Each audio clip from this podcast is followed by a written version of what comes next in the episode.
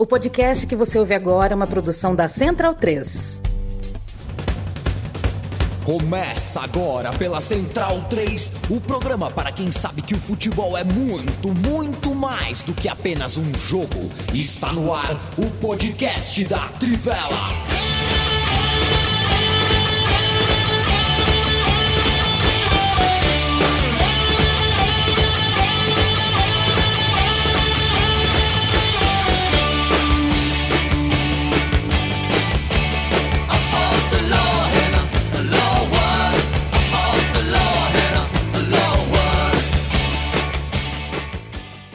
O amigo e a amiga da Central 3 e da Trivela é bem-vindo e é bem-vinda. Hoje é dia 29 de agosto de 2022. Eu me chamo Leandro Amin, estou ao lado de Leandro Stein, Matias Pinto, Bruno Bonsante e a gente toca na próxima hora o podcast da Trivela, toda segunda e toda quinta com uma nova edição. Primeiro ao vivo em formato de livecast, que é o famoso bate-papo ao vivo, e depois a gente pinga no seu agregador de podcast preferido. Eu mando um abraço, seja em qual modal de comunicação você estiver nos ouvindo. Mas vou te alertar se você ouve nos dois. Né? A, a, gente é legal, mas não precisa ouvir duas vezes no podcast da Trivela. Né? Eu, às vezes, ponho duas vezes no mesmo programa na TV, Bruno Bonsante, uhum. linha de passe, por exemplo. É, eu tô na sala, eu tô com. O sono não vem. Aí você põe um, um linha de passe repetido, aí você dorme. Pra Aí você dá aquela dormida. É o que eu faço às vezes. Embora indique um filme num idioma que você não domina direitinho, que aí você fecha o olho, aquele idioma vai te levando, vai te levando. Uhum. Você gosta de dormir com o Casemiro, Bruno Bonsante? Não. Não? Não, nunca tive a experiência, é. mas eu acho que não. É, eu gosto, sabe que é, por mais que eu adore o esporte, né, vídeo de sinuca é muito bom para dormir. Ah, posso é, imaginar a né? bolinha para cá, as bolinhas para lá, silêncio, aquela voz britânica bem leve, falando no seu ouvido e tal. Funciona maravilhoso para mim. O, é, o, o beisebol também, eu, eu, gosto da modalidade, mas o beisebol. É, o, problema, o problema é dormir com a voz do Biratã, né? Aí eu não sei se eu conseguiria. Eu gosto de dormir com o Casemiro porque é, são, assim, não tem problema você dormir, né? Você não tá perdendo nada, assim, não é nada tão importante, né? É diferente de ver um filme, sabe, Stan? Quando eu tô vendo. Ah, mas dormir no filme, eu não consigo entender. Dormir no filme é muito difícil. Porque se o filme é bom, nem fudendo que eu durmo. Tudo bem contigo? Tudo certo. E um dos meus sonos preferidos, principalmente na época do ensino médio, era a Gazeta Esportiva, né? Ligava ali na Gazeta Esportiva, tinha acabado de chegar da escola, acabava capotando ali. Era um, um, sono meio clássico meu e de muitos amigos de escola que também faziam o mesmo comentário. E eu dormia com, no... dormia com a Arena Sport TV depois da escola. Voltava para casa, né? Ah, aquele era bom, no sofá, é, era bom. Aquele era bom de dormir. Ele era bom de dormir. E se de repente você acordava, o Kleber Machado estava no mesmo raciocínio ainda. É, ou, ou o Rogério Ceni estava ligando lá, alguém estava brigando. Era um bom programa. É, Acontecia também. O Leandro Stein dormia no Gazeta Esportiva e acordava com o merchan do Chico Lang, né? Dez vezes no cartão de crédito. Car System, 24 horas de proteção. A gente vai dar um rolê pelo futebol europeu hoje. Tem muito brasileiro de mudança. Um abraço para a esposa do Di Maria, um abraço para a esposa de Maria. É, Manchester é foda mesmo. Eu já falei dois palavras, eu não vou falar o terceiro, vocês me desculpem, mas é difícil, porque pro jogador, jogador de bola, é mais ou menos a mesma coisa, assim, porque é, é, é do treino pro jogo, do jogo e viaja. Agora a esposa e o filho e a filha, é, esses precisam que a cidade seja da hora, sabe? Tenho certeza que a esposa do Di Maria preferiu o cara no Betis para morar em Sevilha do que no Manchester. E, e, ainda mais saindo de Rosário, né, Yamin? Exatamente. Pô, Manchester pô, anoitece de três da tarde todo dia. É um pouco difícil, chove, mas ela pegou um pouco pesado também, né? Porque pô, é. chega tá colando, pô, não precisa também esculhambar. É, é, ela esculhambou de um jeito um pouco, um pouco forte demais. Mas são muitos brasileiros. Eu, é, é eu achei que ela foi né? gentil né? com a comida. Eu achei que, ela, que, que com a comida ela foi, ela foi amena.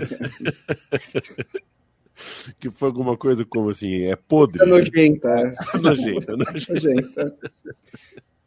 Eu, eu, eu, não aguento mais ver no Foot Scram o tal do Mush é, Piece, né? Aquela ervilha amassada que eles não colocam nem um toicinho assim para é. dar um, uma, uma liga. Que negócio. Ah. Uh, de modo que antes da gente falar dos brasileiros especificamente, aí o título desse episódio de hoje é Premier League faz a rapa. Faz a rapa já há algum tempo é, tá fazendo uma rapa agora nos últimos dias, especificamente o noticiário brasileiro está tendo que lidar com isso, porque é o Paquetá que está indo para a Inglaterra, é o Anthony, é o Renan Lodge, é, o futebol brasileiro já viu nessa, nessa mesma janela jogadores como Diego Carlos, né, é, é Casemiro, vários brasileiros indo para o futebol inglês, mas não são só brasileiros, né? São jogadores do mundo inteiro. Então, antes da gente falar né, jogador a jogador, o, o Leandro Stein, eu faço uma provocação aqui, quero uma pensata.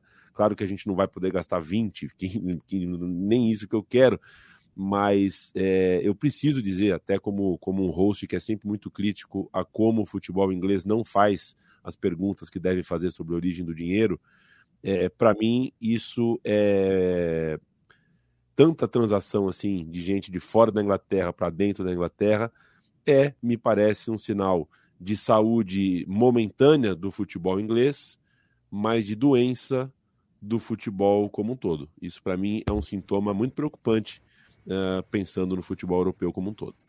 É, semana passada mesmo, né, eu fiz uma nota para Trivela que foi ridicularizada com certos motivos é, por ser quem, quem falou, né, uma nota sobre o Uli Hoeneß comentando essa situação, esse poderio financeiro da Premier League, e ele fala que a Premier League tem sua, é, seu poderio sustentado pelo dinheiro de oligarquias e de estados inteiros, e que um trunfo da Bundesliga era exatamente é, não ter esse dinheiro, né? E isso poderia ser benéfico em médio prazo, exatamente imaginando uma bolha, exatamente imaginando é, os desdobramentos que esses donos podem ter para o futebol inglês.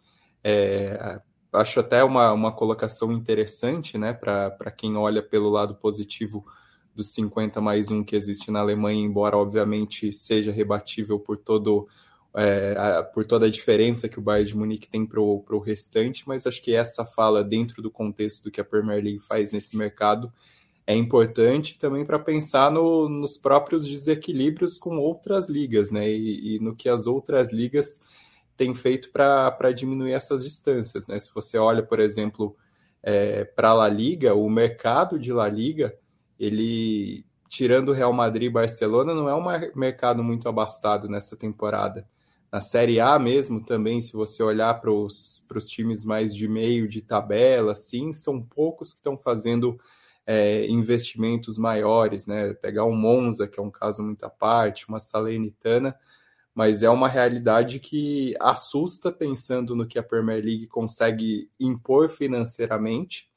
É, enfim, pensar num jogador como o Paquetá saindo de um Lyon, que é um clube importante da França, que geralmente briga por vaga na Champions League, embora não não consiga disputar nas últimas edições, indo para um West Ham que começou a, a, temporada com três derrotas e só agora venceu a primeira, embora seja um time que também venha frequentando as Copas Europeias, demonstra essa diferença, demonstra como esse poderio financeiro ligado a, a investidores muitas vezes externos sustenta o futebol inglês, sustenta uma bolha, mas também é algo que deixa dúvidas sobre o quanto isso vai ser sustentável e o quanto isso não pode reverter em outras situações análogas à Superliga, né? Não acho que a Superliga vá reviver tão cedo, mas a, a oposição dos ingleses tão forte naquele momento de debandada também era para manter um, os privilégios deles no momento de, de implosão da Superliga, né? Então acho interessante observar esses desdobramentos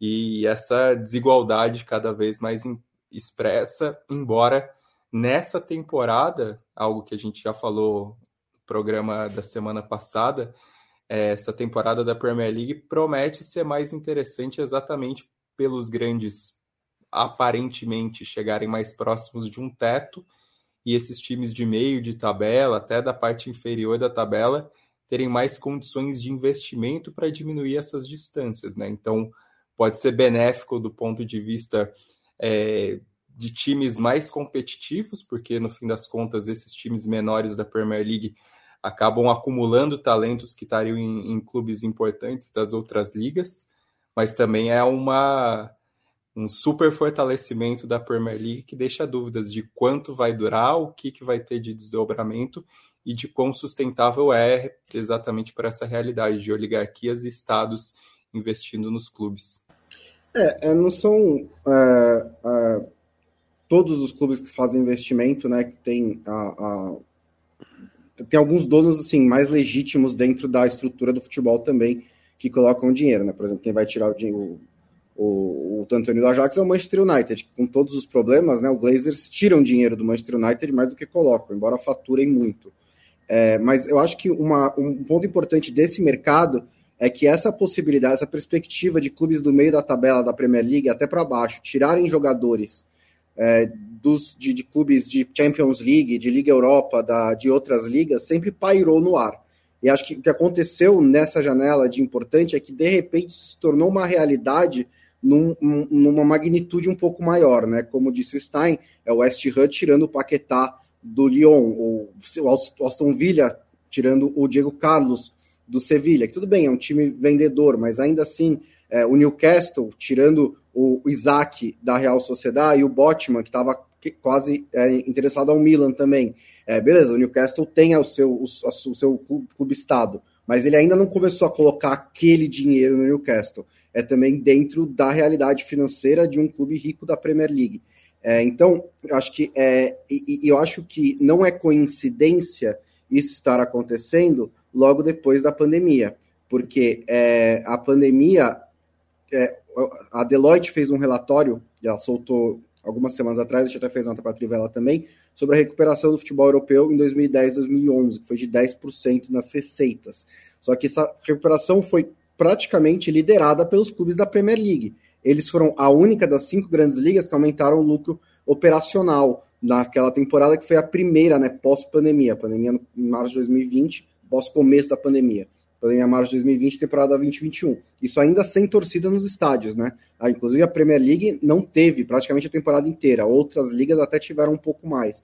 É, então, assim, no momento em que a, os clubes ingleses é, conseguiram manter uma posição financeira forte apesar da pandemia, e outras ligas tiveram problemas muito maiores em relação a isso, né? Por já partirem de um ponto menor, por dependerem mais de receitas realmente orgânicas e por não terem um, o, o a fonte de renda que é, foi mais mantida da, da, na, durante a pandemia e que é a principal dos clubes ingleses, que são os direitos de televisão. Os direitos de televisão são gigantescos na Inglaterra.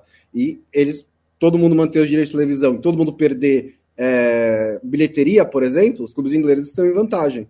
Então, é, acho que isso terminou com os clubes ingleses em uma posição ainda mais vantajosa, vendo clubes de Espanha, de França, de Itália, precisando vender, precisando se livrar de jogadores e estão aproveitando, né? Eu acho que é, eu pode ser, eu não, eu não, não vou dizer que é, um, que é algo, algo momentâneo ou circunstancial só disso, porque, como eu disse, era uma tendência que vinha sendo ameaçada já há alguns anos e que está se tornando um pouco mais realidade. Quero mandar um abraço para o Juliano Máximo, Bruno Cota, Pedro Padovan. Tem um pessoal uh, uh, citando aqui no nosso chat ao vivo aqui a, a, possibilidade da Inglaterra virar mais ou menos na Europa o que o Brasil está virando na América do Sul, é algo para se pensar. Uh, Giovanni Lima Montenegro fala sobre. A gente vai falar um pouquinho de milagres aqui, né? O Fernando Miguel muito bem, o Sommer também, grandes goleiros do fim de semana. Adriano Gonçalves, valeu. Luiz Gustavo, valeu. Rafael Montanaro, valeu. Impressionante como São Paulo, mesmo quando domina o jogo, não faz gol. É, me ensinaram a regra do XG, viu, Rafael Montanaro? Vai saber que número tá o XG do São Paulo. Um abraço, Matheus Hudson. Um salve diretamente de Natal. Estive ontem na Arena das Dunas. Presenciou o épico do América. A gente termina o programa hoje com uma pincelada sobre Série D. Gabriel Soares, Vinícius Santana, Greg Marvin, Leonardo Camargo, um abraço a todos vocês aqui. O Greg, inclusive, é um dos que acha que uh, isso pode, né? Isso que está acontecendo no futebol inglês pode ter é, consequências no cenário, Champions League, Europa League, tudo mais, vai ter inglês quase sempre chegando, chegando forte ali. O, o eu, eu queria começar para uhum. não, pra, né? Porque e, e a gente vai acabar tendo esse debate quando a Champions League chegar no mata-mata, a Europa é. League chegar no mata-mata, a gente pode esperar para ver. Mas eu queria começar o papo de hoje, antes de falar do Paquetá, que é um caso, né, a gente pode ter um titular da seleção brasileira na Copa do Mundo como jogador do West Ham. É, eu queria falar e queria começar contigo, Matias, sobre Anthony, que por 100 milhões uh, né, assinou o contrato é, com a Jaques, mas é o famoso, né, Bruno Bonsante? O cara assina o contrato, o contrato não tem multa, é, né? mas o cara fala: não, mas agora eu quero ir, vocês estão me prendendo, eu tenho direito, babá. E aí o Ajax, a contragosto, vai e faz o negócio. Um negócio que mexe, inclusive, com a economia do futebol brasileiro, porque é muito dinheiro e o São Paulo tinha 20% do jogador. É... Que Anthony é esse que o Manchester United traz para ser parceiro de quarto, imagino, do Casemiro nas frias e chuvosas noites de Manchester.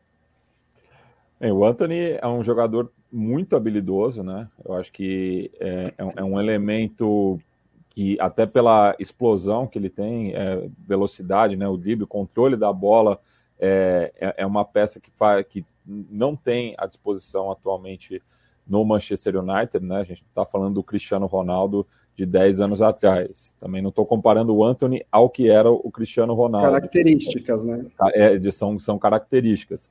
Mas é um jogador que está é, tá em falta no atual elenco do Manchester United e tem o, o, o respaldo do treinador, né, que trabalhou com ele é, no Ajax, é, maturou ele também, né, porque o, o Anthony ele chegou um pouco verde ainda, né, é, a Eredivisie, mas logo já, já, já se é, adaptou, né, é, já conseguiu convocação para a seleção adulta brasileira, então já chega também com essa marca, né, de ser um jogador que passou tanto pela, pelas seleções de base, mas já chegou na adulta e conseguiu é, impressionar o Tite, né? Então já é um jogador que está em vias de ser convocado para a Copa do Mundo.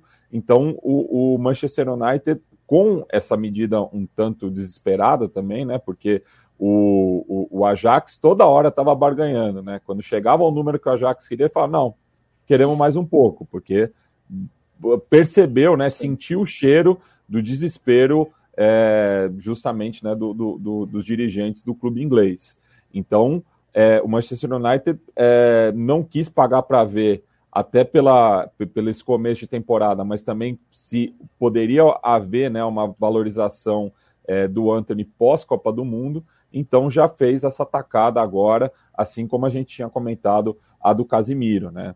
E justamente os dois combinados acabam é, ajudando o São Paulo a cumprir uma das suas metas orçamentárias nesse ano, né? Porque o São Paulo conseguiu, tanto com o, o, os direitos de, de, de, clube formador, né? O mecanismo de solidariedade da FIFA, no caso do Casemiro e no caso do Anthony, com 20% sobre o lucro da transferência, mais também os, os direitos o, é, em relação ao clube formador, conseguiu é, superar a meta de venda de jogadores em duas vendas indiretas, né? Porque o São Paulo é, não participou dessas negociações.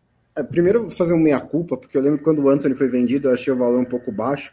E aí eu lembro de ter entrado numa discussão falando, não, mas o São Paulo mantém não sei quantos por cento, né? Mas aí, se vender por uns 80 milhões, ainda vai receber uma puta dinheiro. Eu falei, ah, mas não vai ter propósito de 80 milhões pelo Anthony. Ok, eu errei essa, tudo bem, vamos seguir em frente. É, é, acho que o Anthony, assim, é, exala muito o desespero do Manchester United, mas é, é, parece que o Manchester United decidiu de repente fazer o que deveria ter feito lá atrás, né? E meio que tá dando all-in nessas negociações de jogadores que ele é, tentou contratar o ano inteiro e que não estava conseguindo, e aí na última semana de janela foi lá e botou o dinheiro. É, é em, o Ajax, é, os clubes do perfil do Ajax, que são esses jogadores que tentam equilibrar é, a formação de jogadores e a venda de jogadores por questões econômicas e também os seus objetivos esportivos, né, não só dentro do futebol holandês, mas também é, em competições europeias, eles têm um planejamento, né? E assim, o Ajax já vendeu, o, já tinha vendido o Lissandro Martinez nessa janela, que foi uma venda muito importante, e tinha se organizado para não vender o Anthony. Né? Não quer dizer que nunca ia vender o Anthony, que é obrigar o Anthony a cumprir os cinco anos de contrato, embora tivesse esse direito Mas olha só, ó, nessa janela não é nosso planejamento vender o Anthony. Então, o que o, o Manchester United teve que fazer é fazer aquela proposta que você não pode recusar.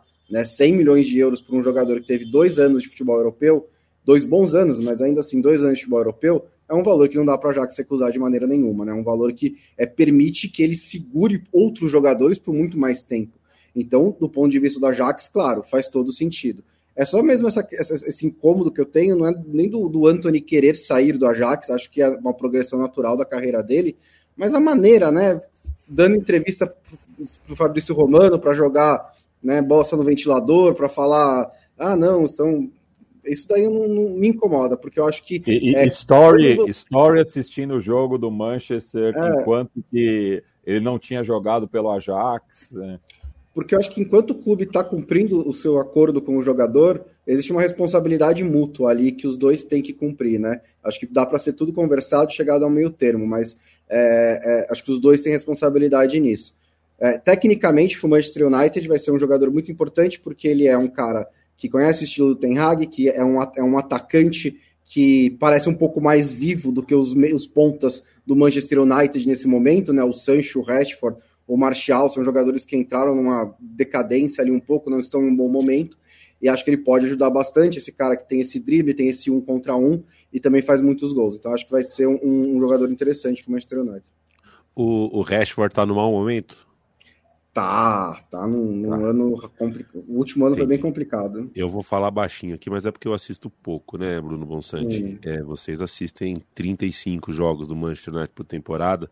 Eu devo assistir 8, 9 é, o Rashford e o Dele Alli, você junta os dois e não dá um Anthony. é, mas aí é a opinião minha. Talvez eu tenha dado azar. Não, ainda ainda estou na espera de ver o Rashford uh, jogar uh, o jogo do Rashford. Talvez seja um problema meu. Leandro Stein, é o seguinte. Ele foi bem no clássico, né? Ele foi bem no clássico com o Liverpool. É, Depois de muito tempo sem ver. É, sim. Foi o primeiro gol dele desde fevereiro pela primeira linha. É. O meu xará é o seguinte: é, eu tentei puxar na memória rapidamente aqui jogadores que foram titulares da seleção por clubes. É, é, não vou, claro que não é um clube. Tirando um clube... o Júlio César pelo Kipiar, né? Porque isso foi uma é. exceção, né? Exato, mas clubes é, Na Copa ele já estava no Toronto, né? Estava no Toronto. É pior, né? E, e, a gente vai puxar e acaba puxando desde. Bordeaux, né? No time de 94 acabou tendo um jogador do Bordeaux. A gente acha um ou outro caso, mas um titular do West Ham eu não me recordo. É, o Paquetá briga por uma camisa de 1 a 11 na Copa do Mundo, de 2 a 11 no caso.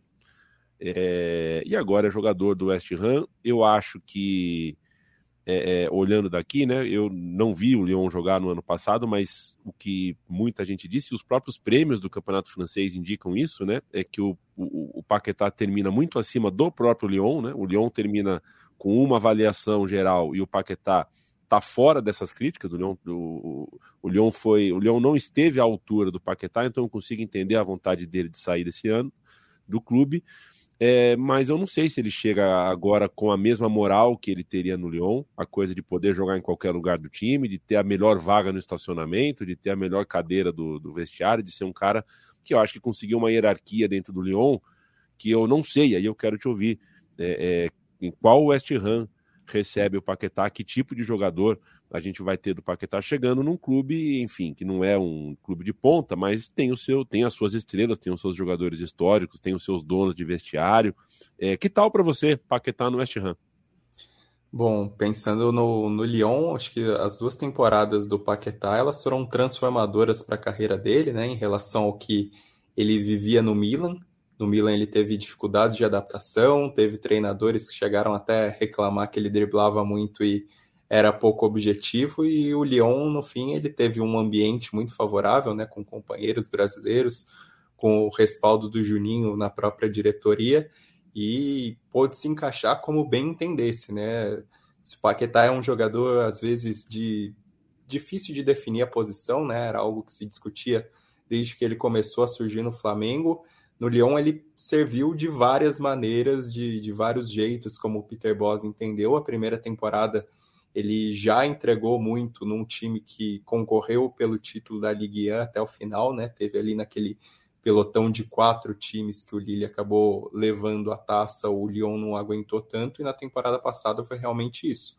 O Paquetá sobrava no time, carregava o time muitas vezes, conseguiu até repetir o número de gols e assistências, mais livre para entrar em diferentes posições, até jogando algumas vezes de centroavante. E aí, juntando esse bom momento com o Lyon, o interesse da Premier League e a própria valorização dele na seleção brasileira, né, desde a Copa América de 2021. Lyon, que é um clube reconhecido por vender seus jogadores por um preço alto, por segurar bastante seus jogadores, por conseguir fazer dinheiro na maior parte das vezes, é, até resistiu ali ao interesse do Newcastle e vendeu para o West Ham, que é um valor recorde para o West Ham, que é um valor maior do que vinha sendo noticiado. Né? Na última semana eu tinha visto algo na casa dos 40 milhões de euros, que soava estranho, pensando que o Milan tinha pagado 38, mas no fim, segundo a Sky Sports, nessa segunda o valor é de 60 milhões de euros, que é o triplo do que o Lyon pagou duas temporadas atrás para tirar o Paquetá do Milan, né? Então, Lyon consegue essa valorização, o West Ham consegue um negócio de peso ali para os times de meio de tabela, né? Porque era um jogador pretendido por diferentes clubes da Premier League, ninguém chegou à, cifra que o, o, que o Lyon queria, mas é uma cifra, uma cifra até condizente por essas circunstâncias e tal. O West Ham chega a 200 milhões de euros gastos nessa janela, né? Oito contratações e não é que perdeu muita gente do time titular, sim, um jogador importante mesmo foi só o Mark Noble, que acabou se aposentando, o capitão, então ganha um elenco, ganha um, um conjunto mais forte, e o Paquetá chega acho que com cara para ser protagonista mesmo. Não sei se vai ter toda essa mobilidade que ele tinha no Lyon para ser encaixado em diferentes posições, mas dá para pensar nele como um vértice ali, principalmente no na ligação entre meio e ataque, né? Até fui olhar as escalações do West Ham nas primeiras rodadas da Premier League. Diferentes jogadores é, atuaram ali como meia armador centralizado, né? O Fornaus atuou assim, o Benrama atuou assim e o Lanzini atuou assim. Então não, não parecem jogadores tão capazes de, de barrar o, o Paquetá disso que ele entrega, né? E acho que até a escolha dele dá para se pensar se foi a melhor ou não, porque o West Ham ainda que seja um time que venha de duas boas temporadas e de campanhas continentais, né? Nessa temporada vai, vai disputar a Conference, classificou para a fase de grupos. Existiam outras propostas que poderiam ser mais tentadoras, né? Pensando até que o Newcastle tinha ali crescido os olhos e poderia reeditar uma parceria com o Bruno Guimarães, mas no fim a pedida que chegou mais alto e, e também atraiu o Paquetá foi a do West Ham, acabou levando é apenas o quinto brasileiro, né? Considerando também jogadores que não entraram em campo. O elenco atual tem o ítalo brasileiro Emerson Palmieri naturalizado. Anteriormente teve o Willan, o Nenê e quem que é? o Felipe Anderson, que foi o jogador que, que disputou mais partidas pelo West Ham e teve a passagem que muitos nem se lembram e que não rendeu jogos na equipe principal do Wellington Paulista, né? Então, não, o West Ham não é um clube que tem um histórico tão grande entre brasileiros, e nesse sentido vai ter um tipo de adaptação diferente do que o Paquetá teve no Lyon, onde o ambiente brasileiro pesou muito para ajudá-lo nessa para deslanchar, né? Algo que ele também não teve no Milan, não tinha tantos brasileiros, apesar do, do Leonardo na diretoria na época. É, eu acho que ele não vai ter espaço em muitas posições, muito pelo, pela forma como o West Ham joga, né? Porque ele tem dois volantes que praticamente não não estão é, sempre disponíveis, né? O Susek e o Rice, então para ele jogar de segundo homem não vai rolar. É, pelos lados, quando joga com 4-2-3-1 ou 4-3-3, é, o, o Moyes gosta muito de jogadores mais, mais velozes, né? Porque é um time que estica bastante, contra-ataca bastante. Então, jogar pelos lados também. É, o Fornaus até fez essa, essa meia pelos lados ali e tal, que pode até ser uma pro Paquetá, mas acho que ele vai ser mais camisa 10 mesmo. Eu acho que quem roda aí é mais o Fornaus dos jogadores que mais atuam assim pelo West Ham. E só uma trivia, né, que só somente a partir de 2006 que a seleção brasileira passou a ter jogadores convocados vindos da Premier League para a Copa do Mundo, né? O Gilberto Silva em 2006, o Gomes em 2010, é, como goleiro do Tottenham. Aí 2014 e 2018 foram seis convocações em cada, e a gente pode chegar nesse número, né? É, pode, pode, podemos ter mais de 10 jogadores é, atuando na Premier League sendo convocados pelo Tite é, em todos os, os setores do campo, né? É, e um, falando em setores do campo, tem um setor específico no qual a briga está bastante ajustada, uma briga difícil, a gente não tem nem a gente não tem certeza nem dos dois que vão, nem de quem será o titular. Acho que é uma briga bastante equilibrada. É, e um desses candidatos uh, tomou uma decisão uh, a se discutir. Né? O, o, o Renan Lodge vai jogar no Nottingham Forest é, o que parece, o que vocês acham desse, desse movimento? Vai jogar num time que não é cabeça de baleia, né? Não, é, vai brigar a parte de baixo da tabela da Premier League. É um time que, que assim, é, é, é, é aí quando você vê que, o, que, que, os caras se empolgaram um pouquinho, né? Porque eles já tinham contratado dois laterais esquerdos, né? O Harry Toffolo, que veio da segunda divisão inglesa, e o Omar Richards, que veio do Bayern de Munique. É, Aí pintou a chance de contratar um lateral esquerdo de seleção brasileira, só não vai contratar, afinal estão contratando todo mundo. É, então, assim, primeiro, tem concorrência, né? Acho que o Lodge é melhor que os dois, até porque, né, um jovem, um cara da, da segunda divisão inglesa, é, mas é, tem certa concorrência. E é isso, ele vai brigar na parte de baixo da tabela. É, ele tava um pouco, tava complicado um pouco a situação dele no, no Atlético de Madrid mesmo, né? Ele não tava mesmo jogando, no começo dessa temporada ele não entrou em campo, é, nas últimas duas temporadas ele foi bem mais reserva do que titular. Ele teve um momento aí em fevereiro, que eu lembro até da gente fazer uns textos e tal, em que ele parecia estar tá dando uma recuperada, mas ele não manteve. É, ele teve uma temporada com bastante tempo em campo, com bastante regularidade, que foi a primeira. É, na seleção brasileira, ele não joga desde a Copa América é, de 2021. É, ele foi convocado nesse interim, mas não jogou e ele seria convocado de novo em janeiro, mas aí teve a questão do esquema vacinal, o dele não estava completo ainda, é, era um momento em que as regras impediam que o jogador entrasse, acho que, se não me engano, era no Equador, sem o esquema vacinal completo, então ele não foi convocado e não foi convocado novamente depois disso. Então também tem essa questão. Mas ele, assim, é, é, pode ser né, que, que, ele encontre mais tempo no Nottingham Forest, pode ser que ele encontre mais regularidade, um pouco reencontre a sua forma com um pouco mais de confiança. Mas realmente, é, das opções que ele poderia buscar, né, é uma mudança um pouco brusca, porque você está saindo de um time que briga por título na Espanha para um time que vai brigar contra o rebaixamento na Inglaterra. Né? Imagino que haveria, que, que houvesse outros interessados também. Ele poderia tentar se manter na Espanha, poderia tentar ir para uma liga que tenha um perfil um pouco mais parecido. É, uma, é um risco, mas ele tem aí alguns meses para convencer o Tite a convocá-lo, né? O Alex Telles, é, o, o, Alex Telles, o Alexandro e o Guilherme Arana também estão nessa briga pelas, pela lateral esquerda. Perfeito, senhores. Esse foi o nosso giro pelas transferências com brasileiros lá na Inglaterra. Um abraço para o Bruno Marion. Boa noite. Uma das primeiras vezes pegando ao vivo um trecho maior que só o tradicional chorinho. É, Bruno, eu tô vendo que a galera aqui tá impressionada com uma cadeira uh, pendurada na minha parede, né? É, problema seria se eu tivesse sentado num quadro, porra. É, parede na cadeira na parede não tem problema. É, Gladson Rafael, Gladson, aquilo que eu te falei mudou, hein? Até amanhã. Até amanhã, companheiro. A gente se fala. Jonathan Pereira, salve da Fria Floripa. Pô, mas tá escroto aqui em São Paulo também, hein? Ô frio escroto. Eu tô de manga curta aqui porque eu, tava com um agasalho clubístico. Por quê? Porque eu tô na casa da minha mãe. E as minhas roupas eu não sei onde estão. Tá uma parte em São José, a parte aqui. Eu tô. Minha, mãe não tá. Eu tô sozinho na casa da minha mãe, eu não sei onde ela colocou meus agasalhos. Eu só tenho o meu bombojaco do clube de futebol pelo qual eu torço no momento. Eu não vou entrar no ar aqui com roupa do meu time, né, senhores? Não é, não é assim que, que a banda toca. E aí tô de calça. Geralmente eu apresento o programa aqui de, de, de, short, de cueca, mas hoje eu tô de calça de meia, porque tá embaçadíssimo. É assim mesmo a vida toda aqui, Martin, aqui em São Paulo? Não, essa, essa, essa semana que passou aí foi uma doideira, porque sexta fez um puta frio, sábado fez foi um calor, calor desgraçado, Isso. e domingo voltou a fazer frio e hoje piorou. É. É, aqui não é assim sempre, é uma caixinha de surpresas. Você. É É, eu suponho também, né, que quando é sempre irregular, existe certa regularidade, né, irregularidade no é tempo de São Paulo.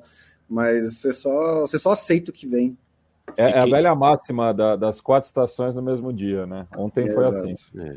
Existe, uma, existe uma regularidade na irregularidade. Se quem falasse isso fosse um cara que fala assim, existe um, irregularidade um, na regularidade, um, sabe? O, como é que chama esse, a, esse moço? O é, Cortella, né? Se fosse o Cortella ah, falando, todo mundo ia achar maravilhoso. Como foi o Bruno Ponsante, é, ninguém vai dar muita bola. Ô, Matias, dá o seu destaque, dá o seu pan, como você dizia para Bruno Fares, quando a gente queria começar o podcast It's Time de MMA e eles ficavam conversando e não entravam no ar e não dava pra gente qual era a manchete, e você falava para ele com raiva assim: Bruno, dá o pan! Dá o pan! Encontrei neste domingo, Bruno Fares, manda um abraço para ele. Ele está, ele está muito bem, mandou um abraço para você, viu, Matias Pinto? Aliás, você tem um problema para administrar na sua vida. Que eu, eu encontro pessoas em estádio de futebol, eu vestido ah. com, com roupa do time que eu torço, e tem crescido as abordagens que eu recebo de pessoas achando que eu sou você. É, e esse é um problema para você, que as pessoas acham é. que você é palmeirense. Paciência. Eu falo, Leandro, gosto do seu trabalho. Leandro, acompanha Central 3. Leandro. Aí vem um que fala, Matias, gosto muito do seu. Aí eu falo, bom, é. isso, isso, não é problema meu. Se o cara acha que eu sou o Matias, é o Matias. Mas dá um pão para mim, Matias. Fim de semana de rodada uh, pela Europa, né? Os campeonatos das principais ligas. É, quero saber o que, que você dá de destaque aqui pra gente. O meu pan, eu acho que é o União Berlim, né? Que sonhou é, por uns instantes em fechar essa última rodada na liderança, né? Algo que estava acontecendo é, muito por conta da excelente atuação do Sommer, né? Que vai ser um dos adversários do Brasil é, no seu grupo na Copa do Mundo, goleiro da Suíça, que estava fechando tudo, mas o Bayern no finalzinho conseguiu o empate em casa, jogando contra o Borussia Mönchengladbach. É, e agora os, os dois estão na liderança com 10 pontos, só que o saldo do Bayern é sacanagem, né? São 14 é, gols, é, saldo positivo em quatro rodadas, né? Mesmo com a goleada do Union Berlim fora de casa contra o Schalke, é, se impondo lá em Gelsenkirchen, é, vencendo por 6 a 1 né? Então, é, aqui no, no podcast Livela, a gente tem um carinho pelo Union Berlim, então acho que esse é o destaque por essa campanha é, surpreendente, né? É, não, não de que o, o time não tenha feito uma temporada boa no passado, mas a gente não imaginava que ia estar tá nas cabeças, é, principalmente rivalizando com o Bayern.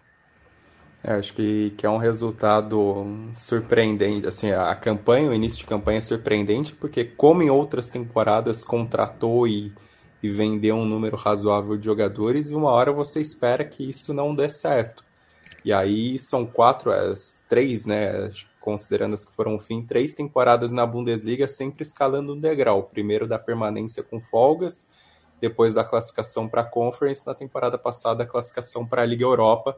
Então não deixa de ser surpreendente o time, assim, eu assisti esse jogo em particular, tudo deu certo para o time, né? A bola desviada que entrou, o Schalke morto no fim, enfim, tudo conspirou para o Union Berlim construir esse resultado e tem alguns caras rendendo muito, né? O Geraldo Becker está jogando muita bola nesse início de temporada.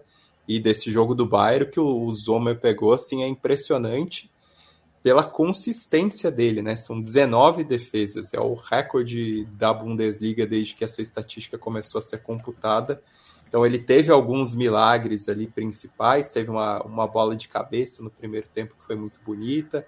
Depois, no segundo tempo, também fez algumas defesas mais difíceis. O segundo tempo ele foi bem mais testado, né? Mas essa consistência dele o tempo todo foi muito importante em bolas que não eram tão bem colocadas, mas eram chutes fortes, algumas situações de um contra um. Então, essa consistência dele foi muito impressionante. O Zomer, que acho que dá até para a gente discutir, fiquei pensando isso nesse jogo, se ele pode ser considerado o maior goleiro suíço da história.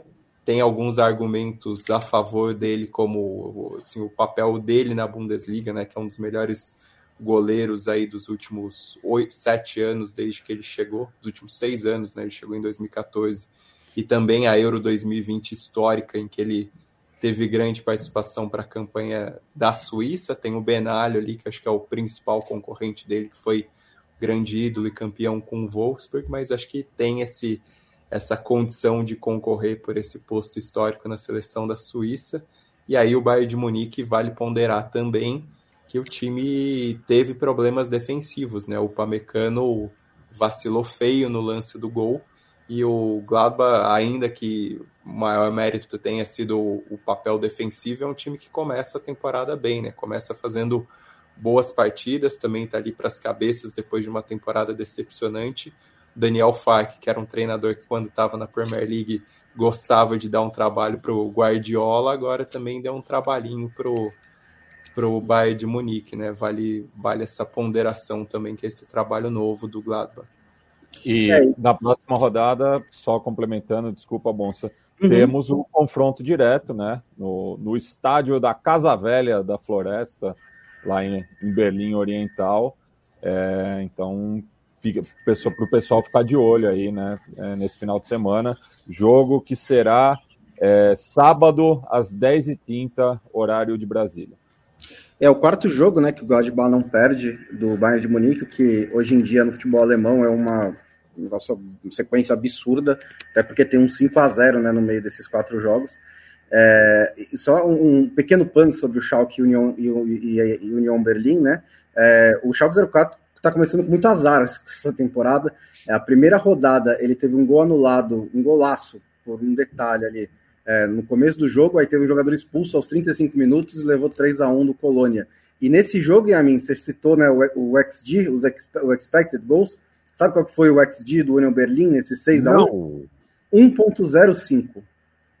E ele é, excedeu o seu expected goals em 5 gols contra o Schalke 04, que é como o Stein falou, né? Tudo deu certo. A bola desviou e entrou, as finalizações pressionadas entraram, chute fora da área e tudo mais. Então, é, os azul reais aí estão começando a temporada, o seu retorno à Bundesliga, né? Com um pouquinho de azar também. E qual foi o ex expected goals do Liverpool, Bruno Monstante? É, não sei, mas eu posso descobrir. É, não, uma... Faça Sim, a pergunta porque quem não, para quem não sabe, depois de tropeçar na primeira e na segunda rodadas, de começar mal o campeonato, o Liverpool parece que deu uma entrada no trilho. Foi, foi minha é, cornetada. A minha cornetada que eu falei que não tinha esteado ainda, eles falaram, tá bom, estamos é. aí, ó, nove gols. E é, e é o terceiro 9 a 0 né, que a gente tem né, nos últimos, nas últimas quatro temporadas, as outras duas, o Southampton que contribuiu para isso. Então, os, os, times do litoral sul da Inglaterra estão é, tão bem vazados, né? É, assim, é foi uma boa resposta, né? Assim, mas assim, também o Bournemouth é o pior time da Premier League em elenco, acho que indiscutivelmente. É, e é isso, o Liverpool estava um pouco mordido, né, por esse começo de temporada.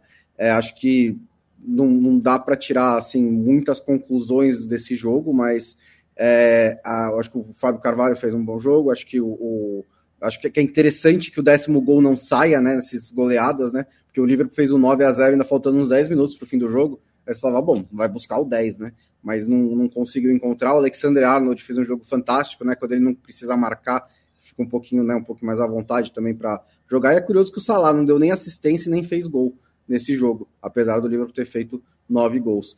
É, e também teve, e também na rodada da Premier League, acho que vale o destaque para a virada do Manchester City, que é, se o Gladbach é uma pedra no sapato do, do Bayern de Munique, o City tinha feito só um ponto nas duas rodadas contra o Palace na temporada passada e saiu perdendo por 2 a 0 né? Dessa vez, é, duas jogadas ali de bola parada, mas o Bernardo Silva fez um golaço para descontar e depois o Haaland fez o seu hat-trick. É, de um jeito assim que eu acho que a gente vai ver muitos gols do Haaland mesmo, né? Que é assim, a pressão do Manchester City, a bola ali na área o tempo inteiro, aí o Haaland encontra e pum, bota para dentro, bota para dentro. É, acho que a integração ao estilo de jogo ainda está um pouco, né? É, ainda precisa de trabalho. É, os próprios jogadores do Manchester City disseram isso, mas ele é uma presença de área impressionante, né? E aí você fala, putz, começo devagar do Haaland no Manchester City, hein? Ele já tem seis gols em quatro jogos e é o artilheiro da Premier League. Então, assim, ele vai terminar a temporada com 30, não tenho a menor dúvida. E foi uma excelente contratação do City. Aí uma coisa interessante é que todo mundo discute como que o Manchester City vai explorar a aceleração do Haaland, né? Nesse jogo especificamente, eles aproveitaram essa força física, né? Principalmente no lance do terceiro gol, que é até engraçado que você fica esperando um passe mais rápido, um passe para explorar a velocidade dele, na verdade foi um passe mais lento em que o marcador bateu na massa, caiu no chão e o Haaland acabou marcando o gol, né? Então foi um é. jogo mais dessa imponência física dele que também é um diferencial, né? E considerando que o ele não é um grande cabeceador, na verdade é um dos fundamentos ruins dele. Mas ter essa presença de área também, essa, esse tamanho dele é algo que pode facilitar para o Manchester City, como facilitou nesse jogo. O XG do Liverpool foi 3.81, tá? Então o Barnumouth deu mais azar do que o Schalke 04, por, com base nessa estatística. Um abraço para o Marcelo Vieira, salve, ele está em BH. Mozart Neto, boa noite para você também. O Giovanni Lima sempre aqui falando do custo-benefício altíssimo que o Haaland vai causar ao City. Marcelo Rodrigues, vocês vão dar alguma palhinha das Copas Europeias alternativas, como a Conference? Em algum momento, em algum episódio, com certeza sim. Hoje, acho que não. Não sei que Acho que tá perguntando mais pelo, pelo sorteio, né? Mas... Pelo sorteio, né? Vocês querem falar alguma coisa? Não, ah, né? É. Acho que fica difícil conseguir fazer alguma coisa. Acho que vale mais quando começar a competição, né? né? Semana que vem tem o início da fase de grupos e a gente vai fazer guias na Trivela sobre as duas, então acho que vai ficar mais detalhado por lá. Perfeito. E eu quero mandar um abraço pro Nacho do Sol e Sombra Bar. Você vai ao Sol e Sombra, Matias? Costuma ir ao Sol e Sombra Ainda Bar? não. Tô, Ainda tô não, né? devendo né? uma visita, uma, ficar aqui um salve pro Lucas também, grande, grande apoiador da, da Central 3, desde Priscas Eras. Desde Priscas Eras. Eu encontrei o Nacho no Rio de Janeiro ontem, assisti um jogo de futebol com ele, ele me cantou, já que amanhã tem Vélez Sarsfield contra... Quarta-feira tem Vélez Sarsfield contra Flamengo, e ele torce pro Huracan, né, que é um rival do Vélez. E ele me cantou. Você conhece a música do Luiz Miguel? Da, que a torcida do sim, Huracan sim. Canta? Muito, muito boa. Bom. Hay una cancha em Liniers, ruega Vélez de local. Solo Luiz Miguel la puede lenar, porque certa vez o Luiz Miguel, é, o cantor mexicano que não é mexicano, é, é, cantou naquele estádio, lotou aquele estádio. E a brincadeira é que aquele estádio nunca lota. E, é... e, curioso, e curioso que a torcida do Vélez tem uma versão de um, de um hit do, do Luiz Miguel, que é um cover, na verdade, mas é aquele e, e dale, dale, dale, dale, dale, vê.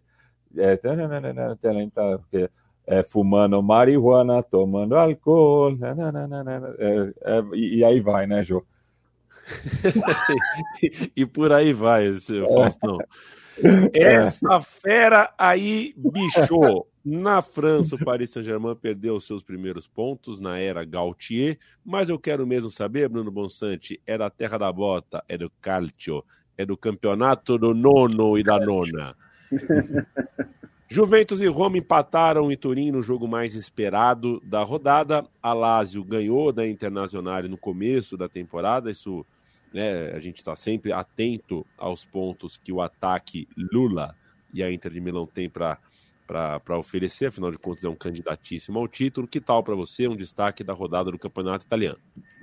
Nenhum dos dois times tinha levado gol ainda, né, Roma e Juventus, então era para esperar mesmo um jogo um pouco mais travadinho, mas o Vlahovic fez um gol de falta logo no, no começo do jogo, ali, nos primeiros minutos, e é, abriu um pouquinho, mas acho que a Roma, aí depois o Locatelli fez um belo gol, um golaço fora da área também, que acabou sendo anulado. Acho que a Roma reagiu bem a ficar atrás do placar, né? Considerando que é um time que nessa temporada está tentando almejar um pouco mais, né?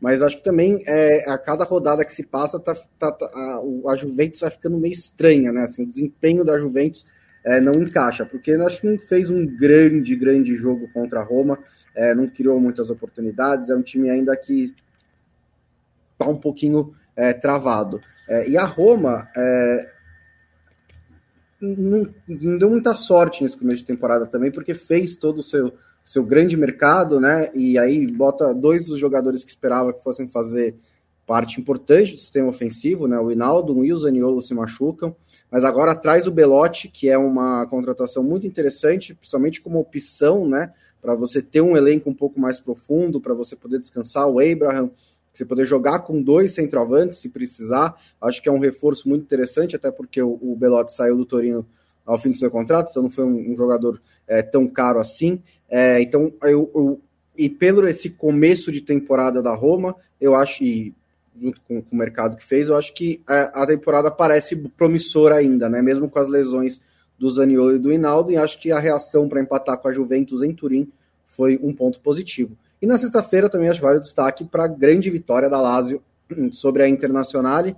Não foi um jogo bom da Internazionale, o Lukaku não jogou bem, é, a Inter até teve certo volume de jogo, mas não criou chances muito claras, e a Lazio é, em muita velocidade, principalmente, né? Um time que desde a época do próprio Inzaghi, que agora é técnico da Inter, é um time que joga com muita velocidade pelos lados, um jogaço do Milinkovic Savic, né? Que vai ficar de olho, que é adversário do Brasil na fase de grupos da Copa do Mundo. É um belo gol do Luiz Alberto, embora tenha tido um desvio ali, que o, a única pessoa do mundo que, desculpa, que viu o desvio foi o Stein, ele alertou pra gente lá, porque eu, eu não vi ninguém mais falando do desvio, aí depois eu fui lá e falei, ok, tem um desvio mesmo, né, na chuteirinha do Barella. Realmente tinha um desvio, não tô dizendo que você, que você tava errado, você tava certo, mas eu achei curioso que ninguém mais destacou a porra do desvio, nem na imprensa internacional, nem na imprensa brasileira.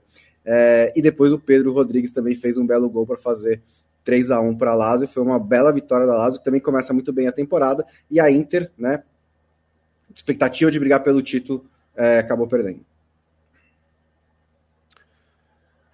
Para a gente fechar o giro e encaminhar para os finalmente deste podcast da Trivela, a gente ainda tem Série D para falar um pouquinho. Quero ouvir Leandro Stein sobre a rodada do Campeonato Espanhol. O Real Madrid precisou de um Benzema inspirado para não perder pontos. Era um jogo que poderia ter dado uma zebra, o espanhol deu bastante trabalho.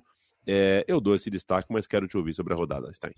Eu diria que foi um Benzema mais decisivo do que inspirado, né? Não foi dos jogos mais inspirados dele, é, mas no finalzinho acabou preponderando ali, mas um jogo muito difícil, acho que dentro das, das expectativas ali do que se pensava desse confronto contra o espanhol foi difícil. O Chouameni fez uma partida boa, né? Deu assistência para o primeiro gol do Vinícius Júnior, o Rodrigo também participando no lance do segundo com cruzamento, né? Entrando bem no segundo tempo, mas era um resultado esperado para o Real Madrid e o Barcelona acabou goleando o Valladolid por 4 a 0. Aí foi um jogo totalmente do Barcelona, né? Um domínio espantoso. Lewandowski teve dois lances e teve um desses golaços discutíveis, porque eu achei que ele tentou devolver a bola num toque de calcanhar, desviou na zaga e entrou, mas um funcionamento interessante do ataque, com o Rafinha participando bem, principalmente no primeiro tempo, o Dembélé também botando ânimo no time, então uma, uma atuação positiva do, Bar do Barcelona, embora o time que se coloque aí entre o no meio dos dois na tabela seja o Betis, ao lado do Real Madrid, único com 100% de aproveitamento, é um dos únicos né, com 100% de aproveitamento, um dos únicos com três vitórias em três rodadas, embora venha ganhando de adversários um pouco mais modestos, né? Teve um jogo difícil contra o Osasuna, que também tinha 100% de aproveitamento, antes ganhou de maior que Betis. Vai ser o jogo do Real Madrid na próxima rodada, né? Real Madrid Betis para ver se algum dos dois continua com 100% de aproveitamento. O início de temporada na Espanha em que outros times chamam atenção, né? O Villarreal com sete pontos também, o Atlético Bilbao hoje fez uma grande atuação com sete pontos e ganhou a contratação do, do Ander Herrera por empréstimo, um dos melhores negócios possíveis, pensando nas limitações do clube é, como Basco, né? E a decepção que fica por enquanto é o Sevilha que perdeu do Almeria, o Almeria que tinha feito grande estreia contra o Real Madrid, dessa vez virou para cima do Sevilha. Sevilha nessa parte inferior da tabela, com dificuldades para se reconstruir depois de vender principalmente né, sua dupla de zaga e não, não fazer um mercado tão abastado assim nesse início de campeonato espanhol, enquanto temos rolando agora durante a gravação e vai acabar só depois. O Valência Atlético de Madrid, 0 a 0 com decisões da arbitragem e muita pegada entre os dois times. É, e, e sai o gol bem a hora que eu falo. e o Atlético de Madrid. E preocupa, né, em relação ao Atlético Clube, né, o, a contusão do Iñaki Williams, né, ele que tem um recorde de 287 partidas consecutivas é, presentes, né, sem suspensão ou lesão. É, saiu de campo hoje, ele que marcou o primeiro gol da vitória dos Leões. É, e preocupa não só né, é, ao clube bilbaíno, mas também à seleção ganesa, né, já que ele e o seu irmão se naturalizaram recentemente né, para poder defender a seleção é, dos seus pais. Valeu, Marcelo Rodrigues. Uh, um abraço para você, obrigado pelo café. Arthur Cristal, um abraço. Pedro e Manuel, todos, todos uh, felizes aqui com a cantoria de Matias Pinto. Uh, Matias, sem cantoria dessa vez, mas vamos passar os olhos na Série D. É, o América de Natal, o Amazonas, Pouso Alegre, São Bernardo, estes são os times que vão frequentar a Série C a partir do ano que vem. As semifinais tem Pouso Alegre e Amazonas, América e São Bernardo. É, Pouso Alegre e Amazonas são clubes é, que precisam se apresentar ainda ao mundo do futebol, né? As pessoas não sabem apontar o distintivo do Amazonas, o uniforme do Amazonas e também do Pouso Alegre, são times que estão, é, é, acho que nunca chegaram num lugar tão alto na hierarquia do futebol. Já América e São Bernardo passam por outro, outra situação. São Bernardo, um time bem mais jovem, bem mais recente, mas conseguiu já algumas coisas importantes no futebol, levantou algumas taças. E o América é o tradicionalíssimo América Potiguar, que chega com a força da sua grande torcida, que é grande por causa da sua grande história. É, no caso do, do Pouso Alegre, ele é um time tradicional é, no amadorismo, mas não tanto no profissionalismo, né? Já que é, só nos anos 60 que acabou adotando esse regime. É, e, é, e, é, bonita a história do Paulo Roberto Souza, né? Ele que começou sua trajetória como treinador justamente na equipe mineira, onde conquistou a segunda divisão do campeonato local, no que seria o seu primeiro acesso e acabou ganhando esse apelido né, do rei do acesso, principalmente nas passagens dele pelo Rio Claro e pelo São Bento. Né? Ele que também era o treinador do Santo André é, naquela campanha do Campeonato Paulista de 2020, que foi interrompida pela pandemia e depois da, do, da retomada do futebol não conseguiu é, os mesmos resultados de antes, né? Mas um, um treinador aí muito tarimbado e que volta para o clube onde ele começou justamente sua carreira como treinador, conseguindo esse acesso importante aí à Série C, né? O São Bernardo a gente já tinha comentado em, em outras oportunidades, né? Um, um, trabalho muito sólido também, né? Uma defesa é, pouco vazada, né? Então é, esse acesso também não é, um, é uma surpresa, né?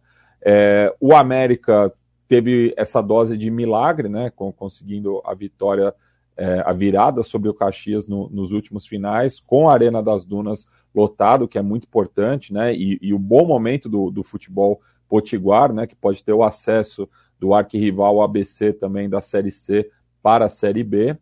É, e, por fim, o Amazonas, que justamente da, daí eu concordo com você, que é um caso é, mais é, desconhecido, né, um clube empresa tal qual o Manaus, que é, no momento está jogando, é, segue na, na Série C, né, não subiu nem foi rebaixado, mas então é, teremos aí dois clubes é, relativamente novos, né, do, do maior estado da federação, jogando a, terceira divisão, enquanto que o, os clubes tradicionais do estado não conseguem se recuperar, né, então estão perdendo espaço para essas novas iniciativas.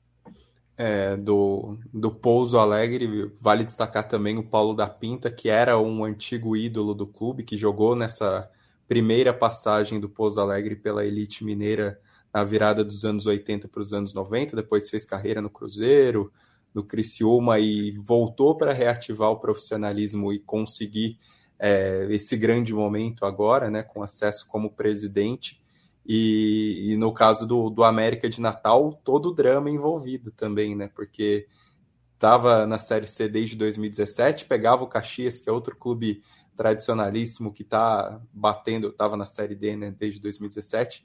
Tá, o Caxias também é outro clube batendo na trave repetidamente. E dentro da Arena das Dunas lotada, o, o América chegou a estar tá perdendo por 2 a 0 no agregado, até conseguir uma reação no segundo tempo, é, vira por 2 a 1 no fim do segundo tempo, né? O Caxias ganhou por 1 a 0 em casa, fez 1 a 0 na Arena das Dunas, o América empata no meio do segundo tempo e aí vira já no depois dos 40 e aí no, nos acréscimos do segundo tempo vem esse gol dos 3 a 1, vem o gol do acesso. Então depois de tanto drama ao redor do América de Natal, depois de, de tanta dificuldade para sair dessa Série D, um acesso que, que lava a alma e um América que, enfim, é um clube importante, de passagens é, recentes pela Série A, né? Relativamente recentes pela Série A. É, a última que... em 2007, né? Aquele time capitaneado pelo, pelo Souza, né? É, mas que acabou fazendo a pior campanha dos pontos corridos com 20 clubes, né? É, e teve também eh, de 98, que também acabou sendo bastante marcante, né? Embora também curta, mas é um clube com, com essa tradição e vinha amargando repetidos anos na Série D. Agora deixa essa expectativa também. Né? Perfeito. O Bruno Bonsante, o podcast está acabando, tá? Essa edição é, de hoje está terminando e fica a expectativa para ver quando que os, os Bambas repórteres, cinegrafistas da BBC de Londres vão colar em Paquetá para filmar uh, de onde surgiu o novo reforço do West Ham. Né? Eu não sei se você já foi para Paquetá, muito pouca gente não. foi para Paquetá, né? É, nunca fui. É um dos lugares uh, mais fantásticos que você poderia visitar. Se fosse a Câmara de Turismo de Paquetá, eu não esperaria assim, é, não criaria altas expectativas pela, pela visita da BBC. Acho que Perfeito. Cara, é, é, até porque, assim, Paquetá não pode nem entrar com carro em Paquetá. Não tem carro, não. É uma ilhota que não tem carro e parece mesmo que parou no tempo. É uma delícia. É, é o mesmo, enfim, o cara se chamar. É, tem, que, tem, que, tem que levar o Paquetá para frente mesmo. E, Matias, um beijo para você, bom, um beijo para você, Matias. Como que o inglês de Manchester é, fala Anthony? É... Né? Anthony. É, não sei. Anthony. Anthony. Deve comer, deve comer alguma, alguma sílaba aí no meio, né? Não Anthony, sei lá. É Anthony, né? Normal, como, é. se, como se tivesse H, né? Acho é, vai virar Tony, eu acho que. É. Mas cabe. E a gente termina, o Diego Manuel ajudou o roteiro aqui, né? Na hora do meu tchau pro Landestein, ele perguntou pro Stein, então eu faço o meio campo aqui pro beijo para você, Leandro Stein. Boa semana. Quem é mais jogador, Recobo ou Arrascaeta? Você tá de brincadeira, né, Diego Manuel? responde aí, Stein. Eu só tem uma resposta. Te deixo responder a mim, mas Porra. enfim, é Arrascaeta, né? Com todo respeito ao Recobo. Bota o Arrascaeta nessa porra. Ô, ô, ô. Eu já descobri esse dia. Um beijo pro, pro, pro Caio Belandi, irmão Caio Belandi ele que me explicou que essa música da torcida do Flamengo vem de um funk, né? E o Abel não punha o Arrascaeta para jogar, aí a torcida cantou e depois ele virou. O Abel não punha o Arrascaeta para jogar. Deixar isso registrado para a gente ir embora aqui. Central 3 e Trivela, parceria, casamento, irmandade, aliança. As duas empresas possuem natureza independente e por isso precisam de financiamento coletivo. apoia.se barra Trivela, apoia.se barra Central 3 é a forma que a gente tem de conseguir manter a nossa produção de pé e continuar uh, fazendo com que vale a pena tudo isso aqui. E vale muito a pena quando a gente sabe que você deu play na gente e acompanhou do começo ao fim e fez companhia pra gente. Isso é bom demais. Quinta-feira a gente volta com uma edição nova deste podcast. Um beijo, tchau, tchau.